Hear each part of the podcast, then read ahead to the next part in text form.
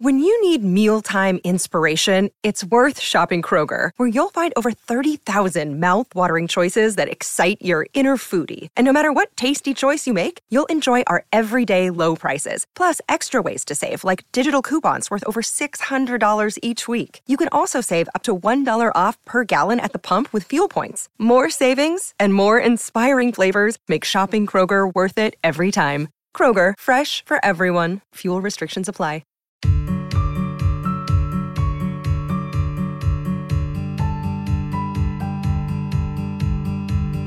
Hello, and welcome back to First Act, a podcast from Kochie's Business Builders. I'm Cec Busby. And I'm Adam Bubb. And if you've been listening to First Act, we hope you've been loving these insightful conversations with Australia's most influential business founders and ideas people. If you're just joining us for the first time, this podcast is your all access pass to fascinating founders and the secrets behind the veil of success. We're talking candid chats about what went wrong, what went right, and how to build a business you believe in that lasts and makes an impact. It's powerful stuff. Cec, tell me about today's guest. Now, uh, Richard Kuipers is one of Australia's best known entrepreneurs and the founder of one of the nation's largest removal companies. Chances are, if you've moved house, Richard's team at Two Men in a Truck have helped you do it. Richard started the business over 40 years ago with a big dream and a single truck and has grown it into a multi million dollar operation that employs 300 people, has a fleet of close to 100 vehicles, and turns over close to $20 million a year. It's a massive success story and one that he's shared with his family for the entire journey. Richard, thanks for joining us. Oh, thanks for having me. Richard, we are thrilled to have you on First Act today. Uh, we always start with what we call our First Act icebreaker. It's just a random icebreaker to, to get the conversation uh, flowing. So the first, the icebreaker I have for you today is: Look, I know that you have a pilot's license. You're a pilot. I want to know what is the best or worst flight you've ever had. Well, I've had many bad flights, and as a miracle, I'm still alive. Unfortunately, due to bad eyesight, I didn't, uh, I couldn't get my pilot's license anymore. But definitely, um, uh, losing my way up in the sky sometimes that was pretty horrific and nerve wracking. But I survived it all, so I'm lucky. Well, we're glad that you're here with us. I am just imagining you there up in the skies, upside down, in all kinds of you know, precarious uh, situations. It's a pretty risky business. now, let's get back to your journey. Um, you had a very different career path in mind when you first left school. You studied hotel management. So, why did you decide to leave that behind?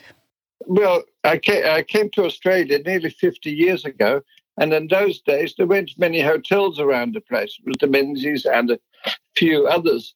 So I never really got into the hotel business at all, and I started doing other things.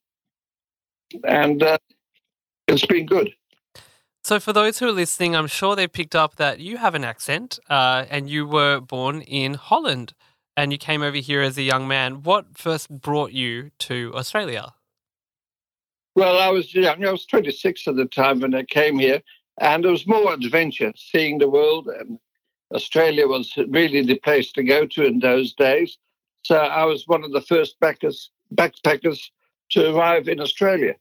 That was in 1973, and uh, I was only planning to stay here for a few months. But uh, 50 years later, I'm still here. What had you seen about Australia that made it seem so tempting, you know, because I think I, I love Holland. I think Holland's a fantastic country. Yeah, Holland is fantastic. But anyway, I stayed here and I did a few things and started a few little businesses here and there. And then I met a girl, Cheryl, and we got married. So I mean, before I knew it, we had children. So I had to stay here. what, they wouldn't take you back to Holland with a wife and kids? No, my father never sent me a ticket to come back home again, so uh, that's why I'm still here. it's been a good choice too. I read that one of your early jobs here in Australia was in an opal mine. Can you tell me how that came about and what that experience was like? Uh, I stayed in a hostel in those days, like a backpackers hostel, and um, I was told by one of the uh, people who lived there. To make one's fortune in Australia, one should go opal mining. So that's what I went. Uh, we went up to Lightning Ridge, and uh, we got a claim on a piece of dirt. And well, of course, it uh, was a disaster. Never found anything. But also, I heard a wise lesson: never start an opal mine if you don't know what an opal looks like. so that was pretty much of a disaster. And I came back to Sydney, and yeah. Could you have been throwing out the precious gems with the dirt accidentally? yeah, most likely. it's not as easy as it looks. Oh, I bet. From there, I think it's safe to say that you found what would be, uh, you know, the jewel in the crown of your of your career with um, two men and a truck. What inspired you to found uh, Two Men in a Truck? Uh, t- take us through those like the early days of those ideas. Yes, I was doing uh, quite a few other things, and I, I, needed also a little truck. So I bought this beaten up little red truck, and I started doing uh, a few deliveries because the furniture shop up the road said, uh, "Do you mind helping me out doing a, a, delivery here and there?" So I said yes, and then he would say, um, "Richard, I need one man in the truck if it's any small little thing." And if it was a big load, he would say, I need two men and a truck. So I never knew anything about removals at all in my entire life. It just happened by coincidence. And I started doing this. And uh, another good way is poverty. You know, when you're poverty stricken, you have to make money. So that was making sort of a little bit of money in those days. Because you had the wife and the kids to support by then? and a mortgage and all kinds of things. So that's why I was running around on the weekends and um, after hours delivering tables and bookcases and goodness knows what. Hmm. And so you initially operated the business from a caravan in the family backyard. What was that like? well, first of all, we worked from home. And then uh, my wife got fed up with all these people walking in. So I bought a caravan secondhand from somewhere and we put it in the backyard. And that became our office for quite a long time. it's a good good divider between uh, your your home life and, and your work life. Nowadays, people are just you know working in their bedrooms quite often. yeah, that's right. And uh, so we sat, we were in the caravan for about two years, and then the council was sort of got now you know narky and said we have to move. So we moved from the caravan and I rented a little shop in Cammeray. And that became our office for quite a few years. And then I bought premises in St. Leonards. And we're still there after all those years. Wow. So, one of the other things that I've read uh, about your two men in a truck, I hear from a little birdie that in the early days of building the business, you had a bit of notoriety in the red light district of Sydney. Can you tell me uh, about uh, this, that? This is right in the beginning when I arrived in, in Australia. Um, I didn't have any work, so uh, one of the inmates so at the uh, backpackers hostel said, "Come with me. I'll, I can get you a job." So, but the second day I arrived in Australia, I, I got a job at the Whiskey and Go Go Club in Kings Cross. I was a waiter, barman, a jack of all trades there the things that you would have seen. Abe Saffron doing deals. oh, all these people sitting in the back there at the Whiskey and Go Go. And it was time of the Vietnam War. So there was a lot of uh, GI soldiers there and a lot, lot of, uh, it was packed almost to the rafters with and cigarette smoke. And yeah, it was quite a place to go to. And it also had a stage there. And Johnny O'Keefe used to perform there. Shout, that's uh, right. Sammy Davis was there, and Frank Sinatra was there one stage. And of course, um, we had all the gangland people from the, the cross there too. So that was that was a just a it was a different era that that kind of thing. It was a different different sort of thing. But from at that point, were you doing like were you doing removal removalist work then, or was that before that? No, that was before that. that was before this that. is when I just arrived in Australia. It must be 1973, 74. Right. So we're talking about the the seventies, uh, the that wild seventies period uh, in the cross. So you start in the caravan, you move to the little shop, then you've got your bigger premises. What what have been some of the challenges in scaling the business from that first uh, idea to to today? Well, I didn't really have any plans at all. I just had one little truck, and I used to do the removals myself in those days. Um, and I picked up our next door neighbor's son. He was 15 at the time, and we used to go and do the removals.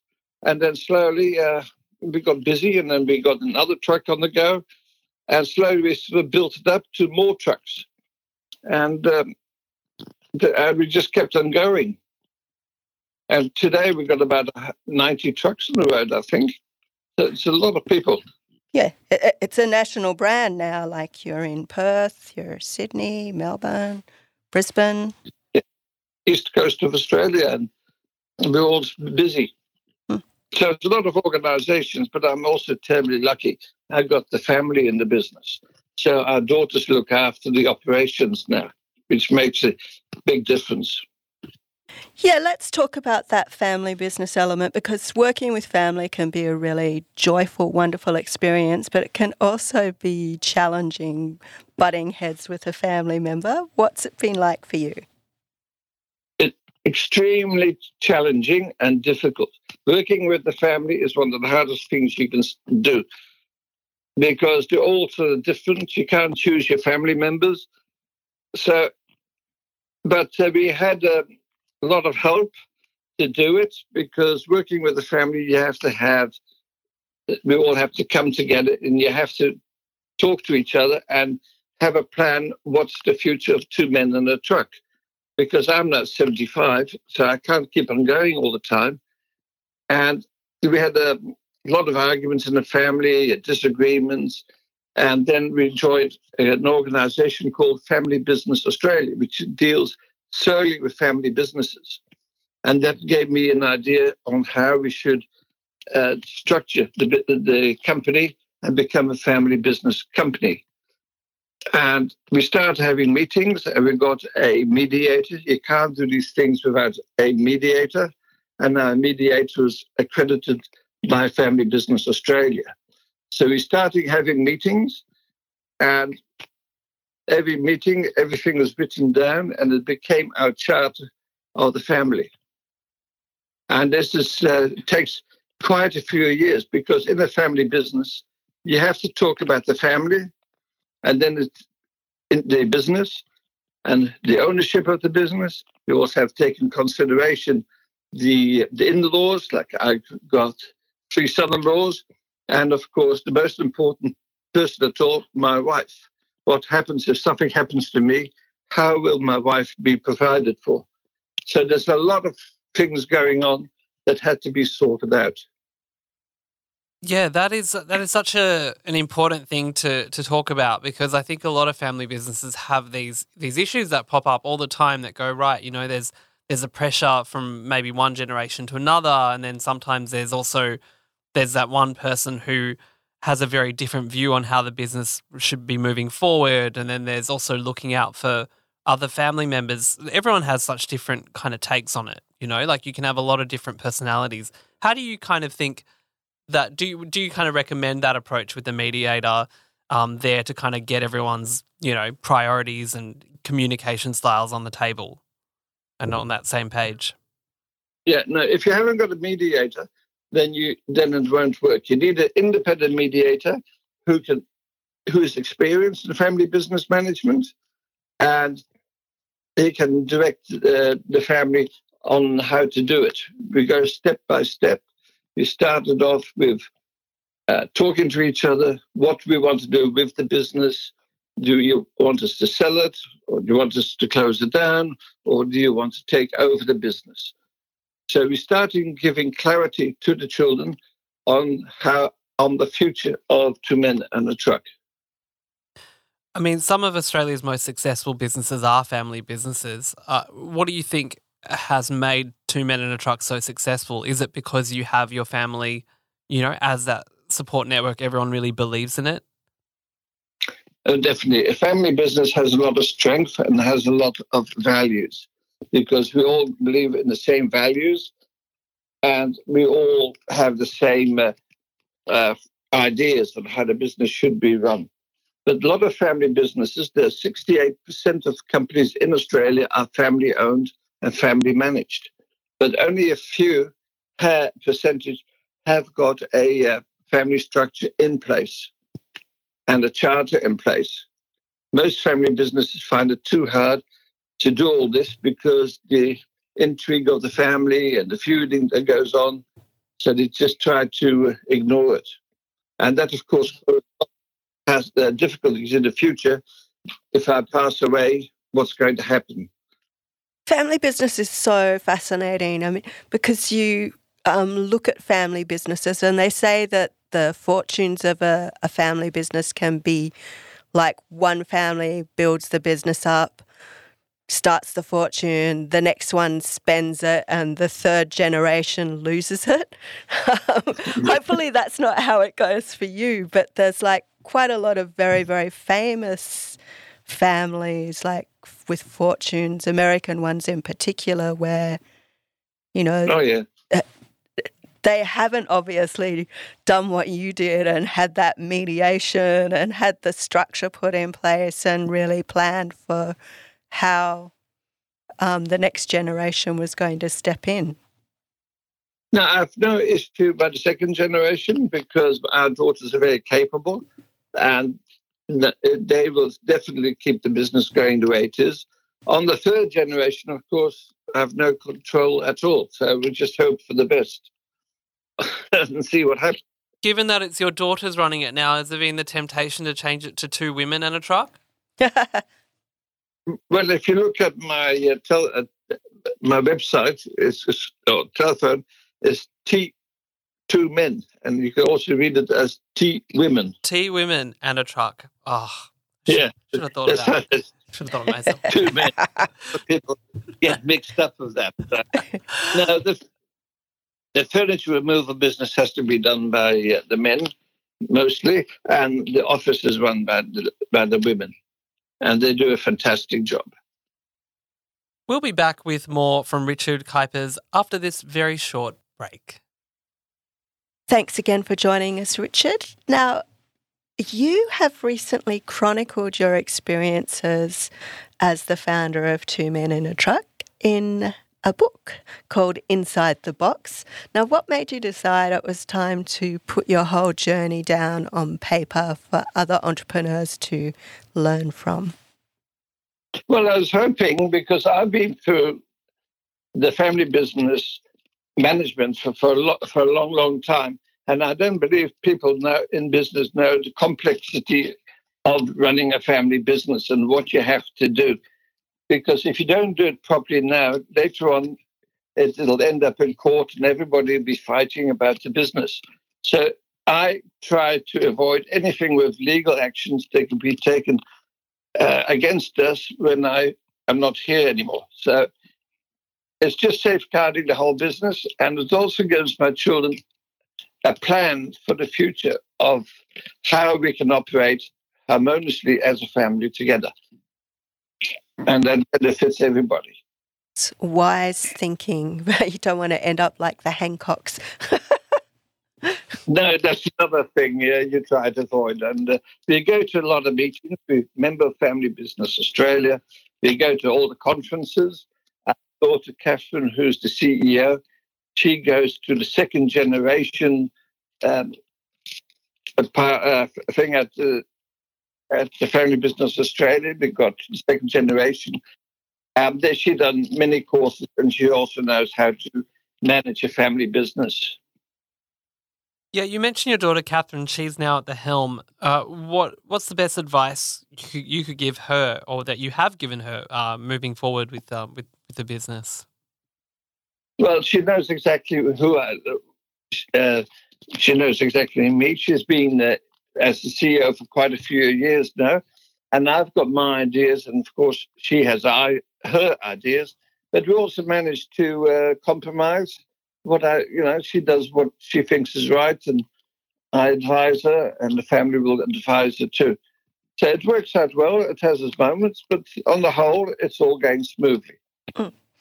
And so, with you stepping down as CEO and Catherine taking over, you've taken on a new role as a brand ambassador. They had to sort of give me a title and do something. so maybe the brand ambassador. And the brand ambassador tells the story of how Two Men a Truck got started and all the ups and downs we've had, the dramas, the family business. We had plenty of dramas, I can assure you, and how it all kept on going. So I go to a lot of meetings. I go to uh, social events. I do public speaking sometimes. So, what were some of those dramas then? You mentioned the family dramas. Well, the family, well, the business dramas, of course, when I started, I had nothing in place. I wasn't aware what I was doing. I had no business experience. You were just a young guy from Holland yeah, trying to make a buck. I never heard about taxation or accounting, or nothing like that. So, uh, and it all had to be streamlined. The bigger the company becomes, then of course the more regulations, more uh, uh, protocols, HR, that had all to be put in place. So we'd been busy doing that for quite a long time, getting our company up up there with the big ones, with all the regulations in place. And that was our biggest challenge. What about personality clashes? Because that's often a thing that can feel very personal when it's in family because these are the people that you know. You know that you know them the best. They're the people you love the most, you have the strongest feelings for, and yet you can also have the strongest feelings the other way and be like, I absolutely hate, hate, hate, hate how you did that. Um, or that decision you made was so far off the mark, or that was impulsive. Like, was there ever has there ever been a situation where you've just gone, you've shaken your head afterwards and gone, like I didn't choose this person as my family. well, sometimes that happens, but we also get very difficult customers too. So, uh, but then we've got a very good, um, uh, what's the word, culture in our, our family and in, at work. Everybody treats us like a bit like a family member. I've never had really anybody in the office leaving us. They all stayed with us. We always look after the family. And the, our employees have been there for 20 years sometimes. So it's a long time. And I think we have a good culture. We have a good social responsibility attitude. We have we look after during the floods. We delivered uh, goods to uh, to the water victims. So we do a lot, and I think that sort of makes the people in the office sort of feel that they're part of something more than just a removal company. Hmm. Yeah, you've just touched on that slightly. Um, Two Men in a Truck has a corporate social responsibility program. It's called Moving Together. Can you tell us a little bit more about that, what it does, and why social responsibility has become a big part of a big part of Two Men in a Truck's everyday ethos? Well, it is because I think if you have a family company, our duty is to leave the planet in a better state for the next generation. So we can do this with social responsibility.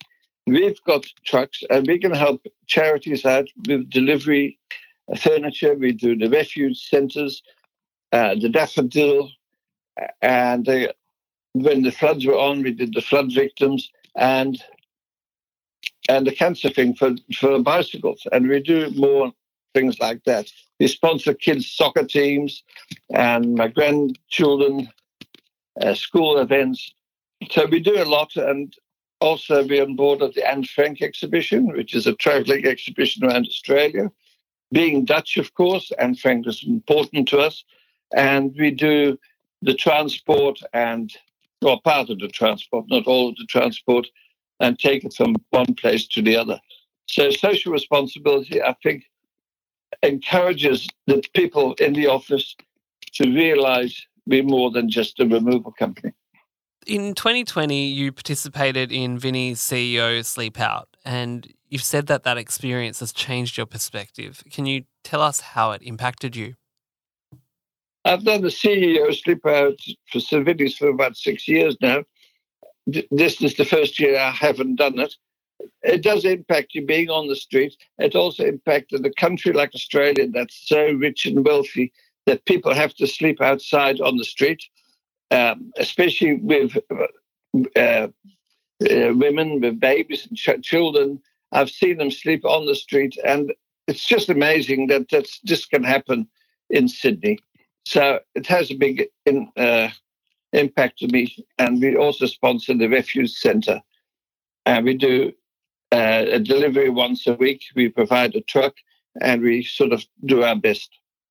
But it is a sad and but doing the CEO sleepover is a, a pretty rough charity to be part of. Spending the night on the streets. Yeah, I mean, I guess you've kind you've had you you can also relate from having like you know you, you came here with with basically you know very little when you came to Australia. You can kind of look back to where you are from that to now and go, you know what, like I have this opportunity to be able to give back, and you've got a company that provides a service that can actually really help people. You know, you're transporting goods, you're transporting food, you're you're really helping people out.